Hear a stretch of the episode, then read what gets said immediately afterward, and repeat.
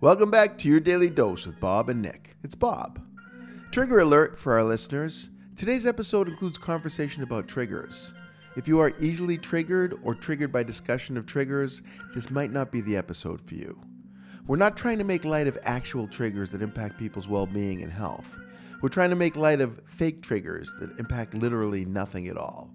If that explanation triggered you, you now know exactly what we're talking about. It's a trigger happy episode, my friends. Enjoy. I think we trigger other people more often than we know.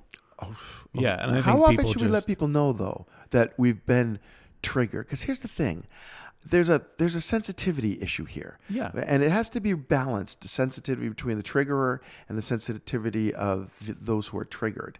And when I say this, people can inadvertently trigger other people. Sure, of course. And I think we should be let know when we do that in as kind and gentle a way as we can. But if you've just been triggered, how much control do you have of how you respond? I think that you're going to the person who's going to react is going to react in a certain way. I remember this triggered a memory uh, of working at the radio station at WUCF back in the day, and I was giving a tour. So I was working there. I'd been volunteering there for a while. So people would come in. And at the time, we had a newsroom, and that's mainly where people could volunteer. Students could volunteer, and then occasionally there would be on-air spots uh, that were either late night, uh, afternoon drive, or morning drive. And so what would happen is the DJ would be doing, the student volunteer would be playing music, and another student volunteer would be doing the local news at the top of the hour after the NPR news, you know, that four minutes of NPR news at Yeah, 8.01 a.m. Yeah, I love it. and then do two minutes of local news. So I was two uh, uh, attractive students came down and I'm showing them around and I'm trying to impress them with my knowledge of the radio station and stuff like that. And I introduced them to an older gentleman who came in and played music who knew jazz. Um, and his name was Ray. I can't remember his last name. I apologize if he's listening. But instead of just calling him Ray, whatever his last name was, I called him Ray Boom Boom, whatever uh, his last name is. And he took me aside after and said, Hey, Nick, you know, my God given name is Ray this. I, I don't prefer nicknames or anything along those lines.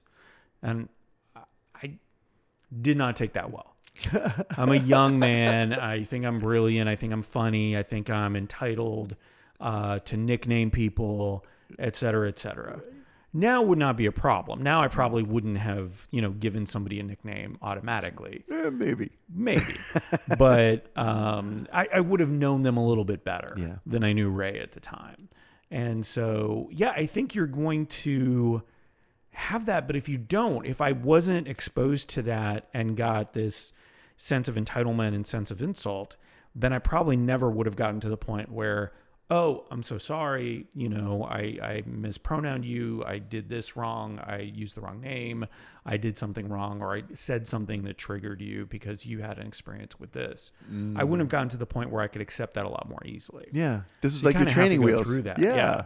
Well, and think- we we're all full of hubris when we're young. Hubris. right? There's a blindness. There's a hugeness to our hubris when we're young. I feel like there should be an end to that poem. Hubris. I went to this huge bris. It was for an elephant. Yes. the pay wasn't good, but the tips were enormous. Hey, it's Nick. Thanks for listening. If you're triggered by dad jokes, I apologize. Reacting to triggers isn't something you can always control. How you communicate your feelings to someone is risky, but it's almost always worth doing. Maybe they don't take it well this time, like the way I did with Ray, but they'll be more open to it next time. Have a great day.